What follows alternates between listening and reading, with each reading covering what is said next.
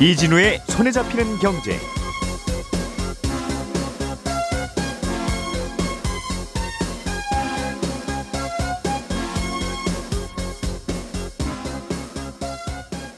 안녕하십니까 이진우입니다.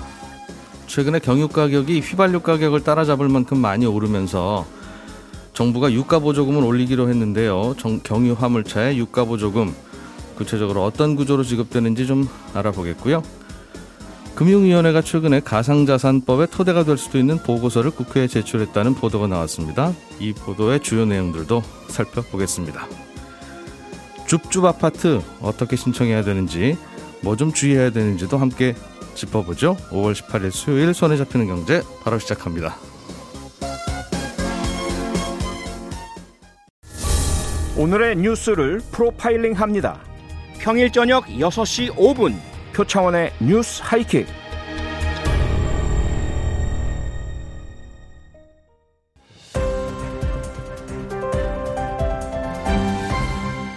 이진우의 손에 잡히는 경제.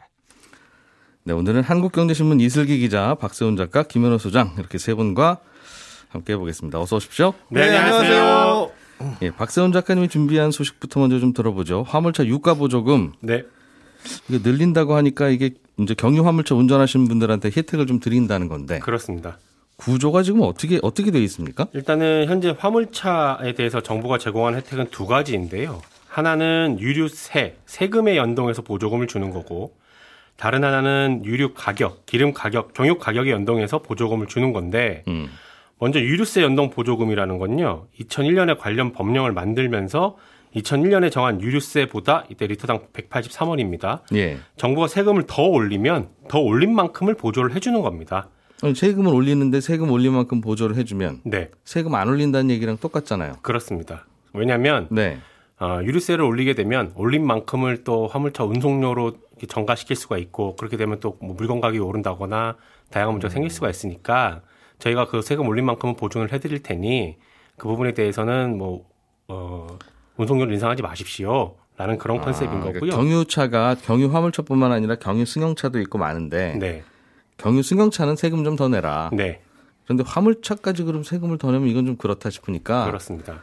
어, 당시 세금 수준에서 이보다 더 올라가는 건 그냥 정부가 부담할게요 그랬다는 거죠. 그렇습니다. 그게 리터당 얼마예요? 그럼 그 세금이? 183원이었습니다. 경유. 183원. 예. 근데 반대로 생각해 보면 예.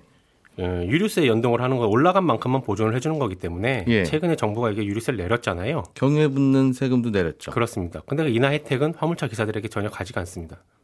아, 화물차 기사는 지금 지금이나 예나 언제나 네. 리터당 183원만 세금을 내니까 네. 리터당 뭐 400원, 500원, 600원 되는 세금을 100원을 200원을 깎아주든 어쨌든 관계 없다. 그렇습니다. 혜택이 안 가는 아. 거죠. 그래서 정부가 예. 유류세를 이달부터 이제 30% 인하를 하는데 인하를 하는 대신에 화물차 기사들 그리고 경유버스, 뭐 택시, 연안 화물선 사업자들에게 유류 가격에 연동해서 보조금을 또 주고 있습니다. 5월부터 7월까지 한시적으로 주기로 한 건데 이거는 경유 가격이 리터당 1,850원 이상 올라가면 예.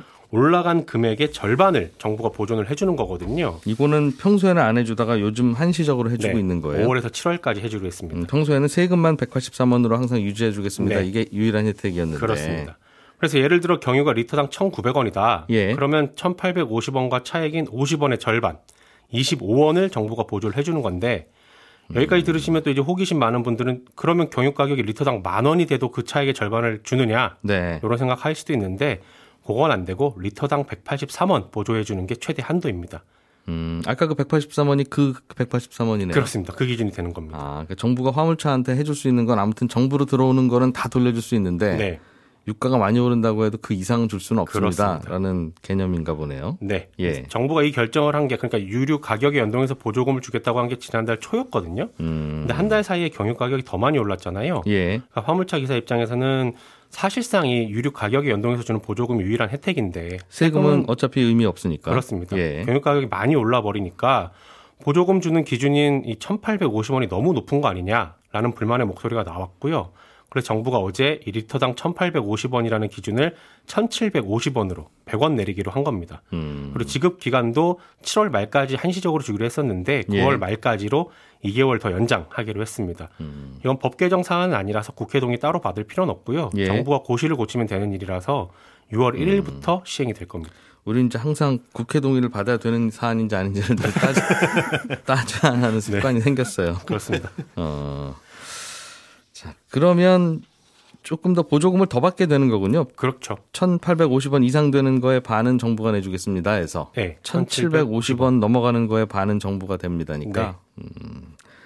그러면 이 이렇게 유가 보조금을 주는 비용은 정부 어디서 나오는 겁니까? 그 우리가 주유소에서 휘발유나 경유를 사면 예. 리터당 대략 820원의 세금이 무조건 붙거든요.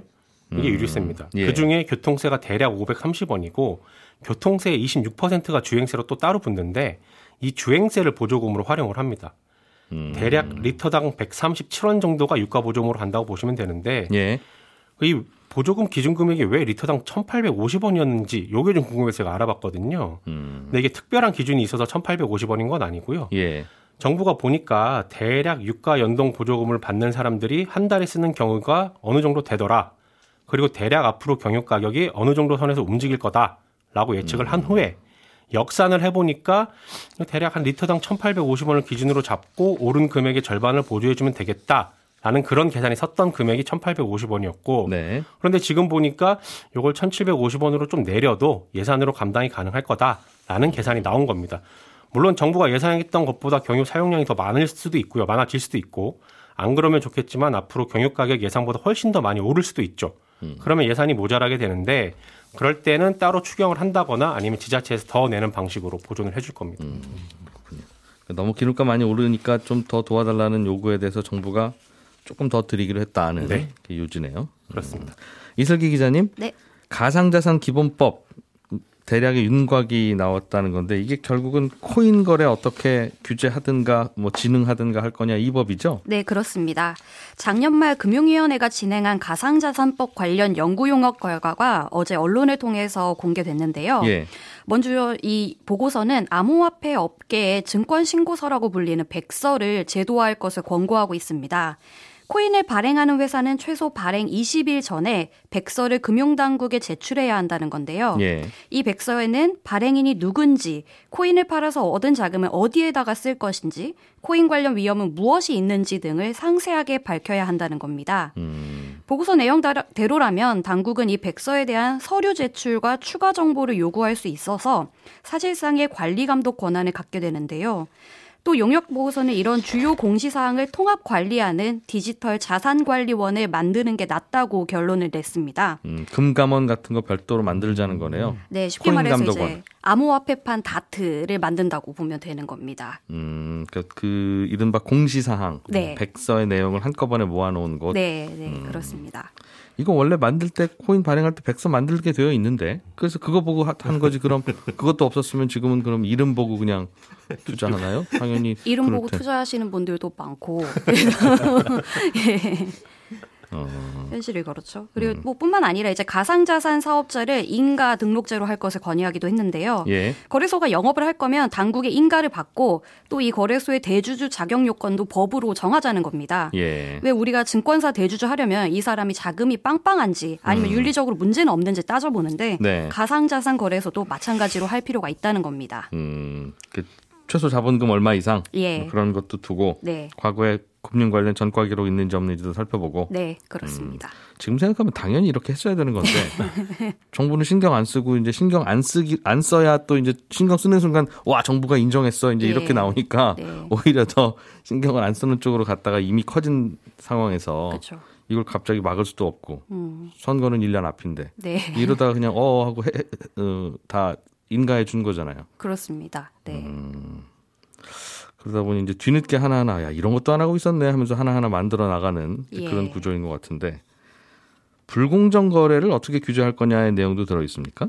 네, 맞습니다. 미공개 정보를 이용해서 이득을 보거나 시세 조정을 하는지 감시를 해서 해당 사항이 적발이 되면 처벌을 하겠다는 건데요. 가상자산은 그동안 이게 금융상품인지 화폐인지 법상 정의조차 아예 이루어지지가 않았기 때문에 네. 자본시장법상 처벌 근거조차 없었습니다. 음. 그런데 앞으로는 자본시장법상 불공정 거래로 적시됐던 유형들을 새로 만들어지는 가상자산업법에 적시를 해서 이 같은 불공정 거래를 막아야 한다고 권고를 했는데요.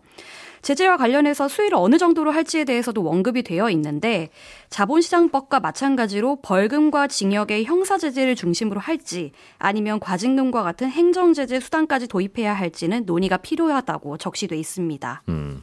관심을 끄는 건 이건 어떤 부처가 그 이 업무를 맡을 거냐. 네, 그동안 서로 안 맡겠다고. 그렇습니다. 결국은 그래서 이건 뭐 뭔가 이제 법 질서와 관련된 거니까 법무부가 해야 되는 거 아닌가 했다가 음, 네, 네. 어, 한번 또 젊은이들 마음 이해 못 한다고 또 혼났죠. 이번에는 어떤 부처가 담당하도록 했습니까?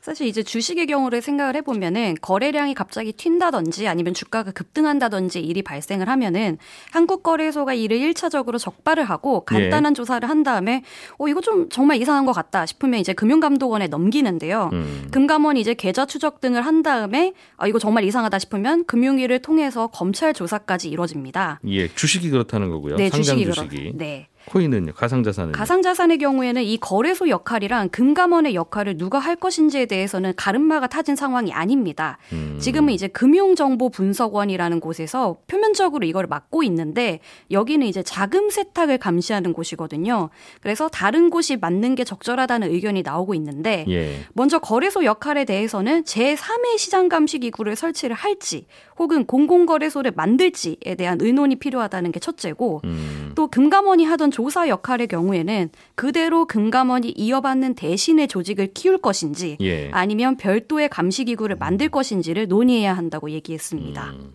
지금 주식은 그래서 거래소가 이 감시 기능을 하고 사람 많이 필요한 거는 네. 종목별로 다 들여다봐야 되니까. 네. 거래소는 어차피 공공기관 비슷하게 되어 있으니까 그 일을 하는데 네. 지금은 코인 거래소들은 다 민간 기업, 사설 기업들이니까 네. 감시한다 그러면 손님들 다 빠져나가죠. 그렇죠. 네. 또 잘할지 모르고. 그러니까 네. 가능하면 수수료 많이 받으려고 뭐 불량한 코인이든 어떤 코인이든 다 올- 올려서 또 거래하고 네. 우리는 다양한 코인이 있습니다라고 하는 게 또 자랑이기도 하고 예, 예. 하여튼 이런저런 논란이 좀 있었는데 지금까지 법제화 안 했던 거는 지- 제가 잠깐 언급했던 그 얘기입니까? 예, 그렇습니다. 여론이 너무 갑자기 불길이 되어 있어서 이거 어디서부터 건드려야 될지 모르겠다. 코인과 관련해서는 예, 사실은 이 법제에 관련된 것은 벌써 뭐 5년쯤 된 얘기인데 저도 네. 기억을 하기로 2017년에 저도 첫 월급을 가상자산의 화폐에 투자를 했다가 박상기 전 법무부 장관이 이제 금지하겠다고 얘기를 하면서 피해를 봤었던 적이 있습니다. 이 사안에 대해서는 객관적이기가 좀 어려우신 분이 예. 그래서 그때부터 이제 가상자산에 대한 법제화가 필요 하다라는 지적이 계속 나왔었는데요.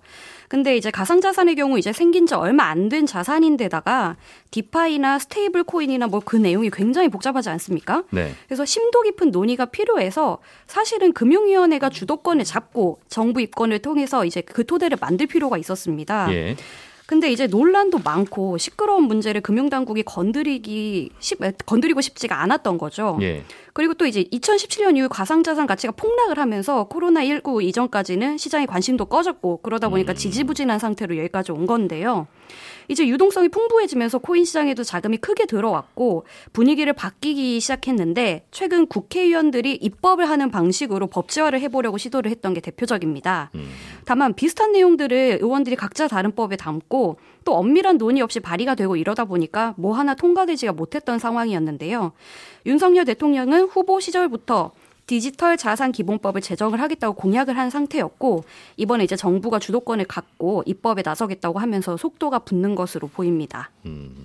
이거와 관련해서는 전 세계가 다 비슷한 것 같아요. 이 네. 코인을 도대체 이 코인을 어떻게 해야 되는 거냐. 네, 그렇습니다. 어, 그래서 이거는 마약과 같은 거야. 절대 우리나라에서는 금지야 하는 나라도 있고 네, 우리나라처럼 뭐 다 거의 다 터주는 나라도 있고 예, 그러다 보면 이제 생기는 문제를 이제 뒤늦게 하나씩 하나씩 보완하는 네. 건데 음, 좀 달라지는 면이 있기는 있을 것 같은데 당장 어떤 내용이 들어갈지 등등에 대해서는 아직은 구체적인 게 없다. 네 맞습니다. 김현우 소장님, 네. 음, 부동산 이야기네요. 예. 어, 청약 통장 없이도 가끔은 청약할 수 있습니다. 네. 이게 그래서 줍줍 아파트 뭐 이렇게 표현을 하죠. 그렇습니다. 가끔씩 이런 뉴스 들으면 네.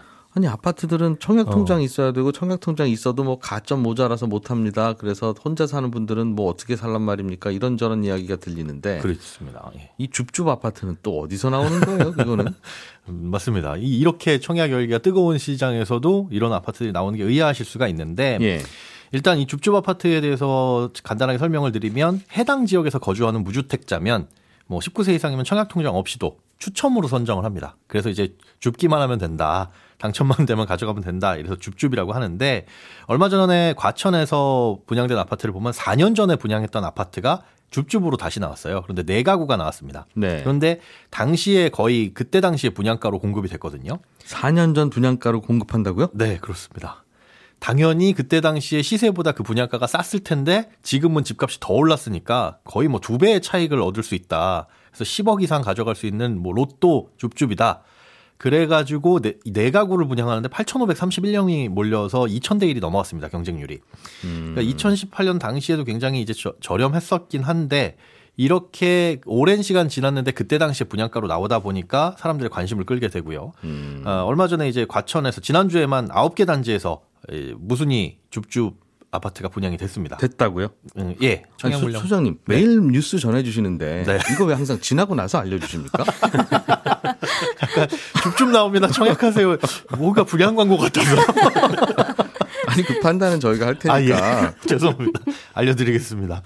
어쨌든 이런. 이게 4년 전 분양가에 파는 이런 아파트가 나오는 이유가 뭐예요? 어, 크게 두 가지예요. 일단 첫 번째 이유는 미분양으로 인해서 사후 접수. 이런 거는 아니겠죠. 지금 나온 아파트는. 그런데 이렇게 4년 전 아파트가 다시 나오는 건 당시에 분양은 완벽하게 됐는데 나중에 이제 입주하기 직전 뭐 혹은 그 중간에라도 보니까 불법 전매라든가 네. 아니면 부적격 당첨 같은 계약 물량이 걸러지는 겁니다. 예. 이건 이제 계약을 취소하고 재공급하는 건데 그렇게 되면 그때 당시에 분양가 플러스 뭐 금융 비용 정도 더해 가지고 다시 분양을 하게끔 되어 있어요. 그러니까 음. 그때 거의 그때 당시에 분양가라고 보시면 되는데 그렇게 하도록 되어 있어요 법에. 네, 그렇습니다. 아 이건 음, 이게 일단 지금 예를 들면 이번에 그런 분들이 네, 네 가구가 나와서 새로 네 가구의 주인을 찾는 이 과천 줍줍은 네, 그 아파트를 파는 주체가 네, 정부이거나 예, 아니면 그 동네 그게 재건축 아파트라면 재건축 조합일 거 아니겠습니까? 그럼 지금 시세에 팔고 싶을 텐데 그렇죠. 정부라도 그렇게 팔아야 정, 하고 싶- 정부 돈으로 들어오는 거 아니겠어요? 네. 그게 국민 주머니고. 그런데 그렇게 정해져 있습니다. 이런 이제 취소 후 재공급 취소가 나면 네. 그때 분양가에서 맞습니다. 이, 이자 정도 붙이는 가격. 네, 각종 이제 비용들 붙인 가격인데 그 비용이 그렇게 크게 비싸지 않다 보니까 당시의 분양가라고 생각을 해도 전혀 음. 어, 차이가 없는 거죠. 예. 어, 그런데 이런 것들은 앞서 말씀드린 대로 뭐 청약 자격이 그렇게 까다롭지도 않고 일단 네. 당첨되면 몇 억씩 차익을 얻을 수 있다 보니까 아무나 이렇게 넣으려고는 하는데 음. 여기에는 청약 자격 제한도 엄연히 있고요. 또 당첨 후에 각종 규제들이 조금씩 달라가지고 여기는 좀 주의가 필요합니다. 음. 뭘 주의해야 됩니까? 일단 청약 자격 요건을 보면 입주자를 선정하는 방식은 그냥 추첨이에요. 어, 그래서 줍줍이라고 하기는 하지만 이 네. 취소 주택 재공급 같은 경우에는 그 주택이 일반 공급에서 취소가 된 거냐, 특별 공급에서 취소가 된 거냐에 따라 달라집니다. 아. 일반 공급은 자격 제한이 없습니다. 그냥 나이와 거주 지역만 맞으면 되는데 그야말로 추첨이네요. 그렇습니다. 네. 그런데 특별 공급은 해당 특별 공급 요건을 당연히 충족을 해야 되고요. 예를 들면 어, 신혼부부 특별 공급 같은 경우에는 지금 넣을 때 내가 신혼부부여야 된다는 거죠. 음, 그리고 줍줍일 때도 신혼부부여야 된다. 그렇습니다. 예. 그렇게 해서 넣게 되면 그 다음에는 이제 추천 방식으로 돌아간다. 음. 그래서 그거를 따져 보셔야 되고 그다음에 일반 공급에서 주의를 해야 될 게 이 당첨 확률 높이겠다고 한 개 단지에 만약에 부부가 세대 분리해서 두 번 넣게 되면 부부는 한 몸입니다. 무조건 당첨이 됐든 뭐 두 개 됐든 하나가 됐든 다 취소가 된다. 아, 아, 일단 부부 관계 얘기만 하면 떨어져서 살아요. 우리는 그래서 두 가구예요. 이거 안 된다는 네, 거죠? 절대 안 된다는 겁니다. 그다음에 이제 당첨이 된 이후 상황도 따져봐야 되는데 전매 제한하고 실거주 규제 같은 게 본청약 시점하고 달라지게 됩니다. 이거는 무순위 청약 시점, 그러니까 줍줍 청약을 받을 때 규제를 따르게 되어 있거든요.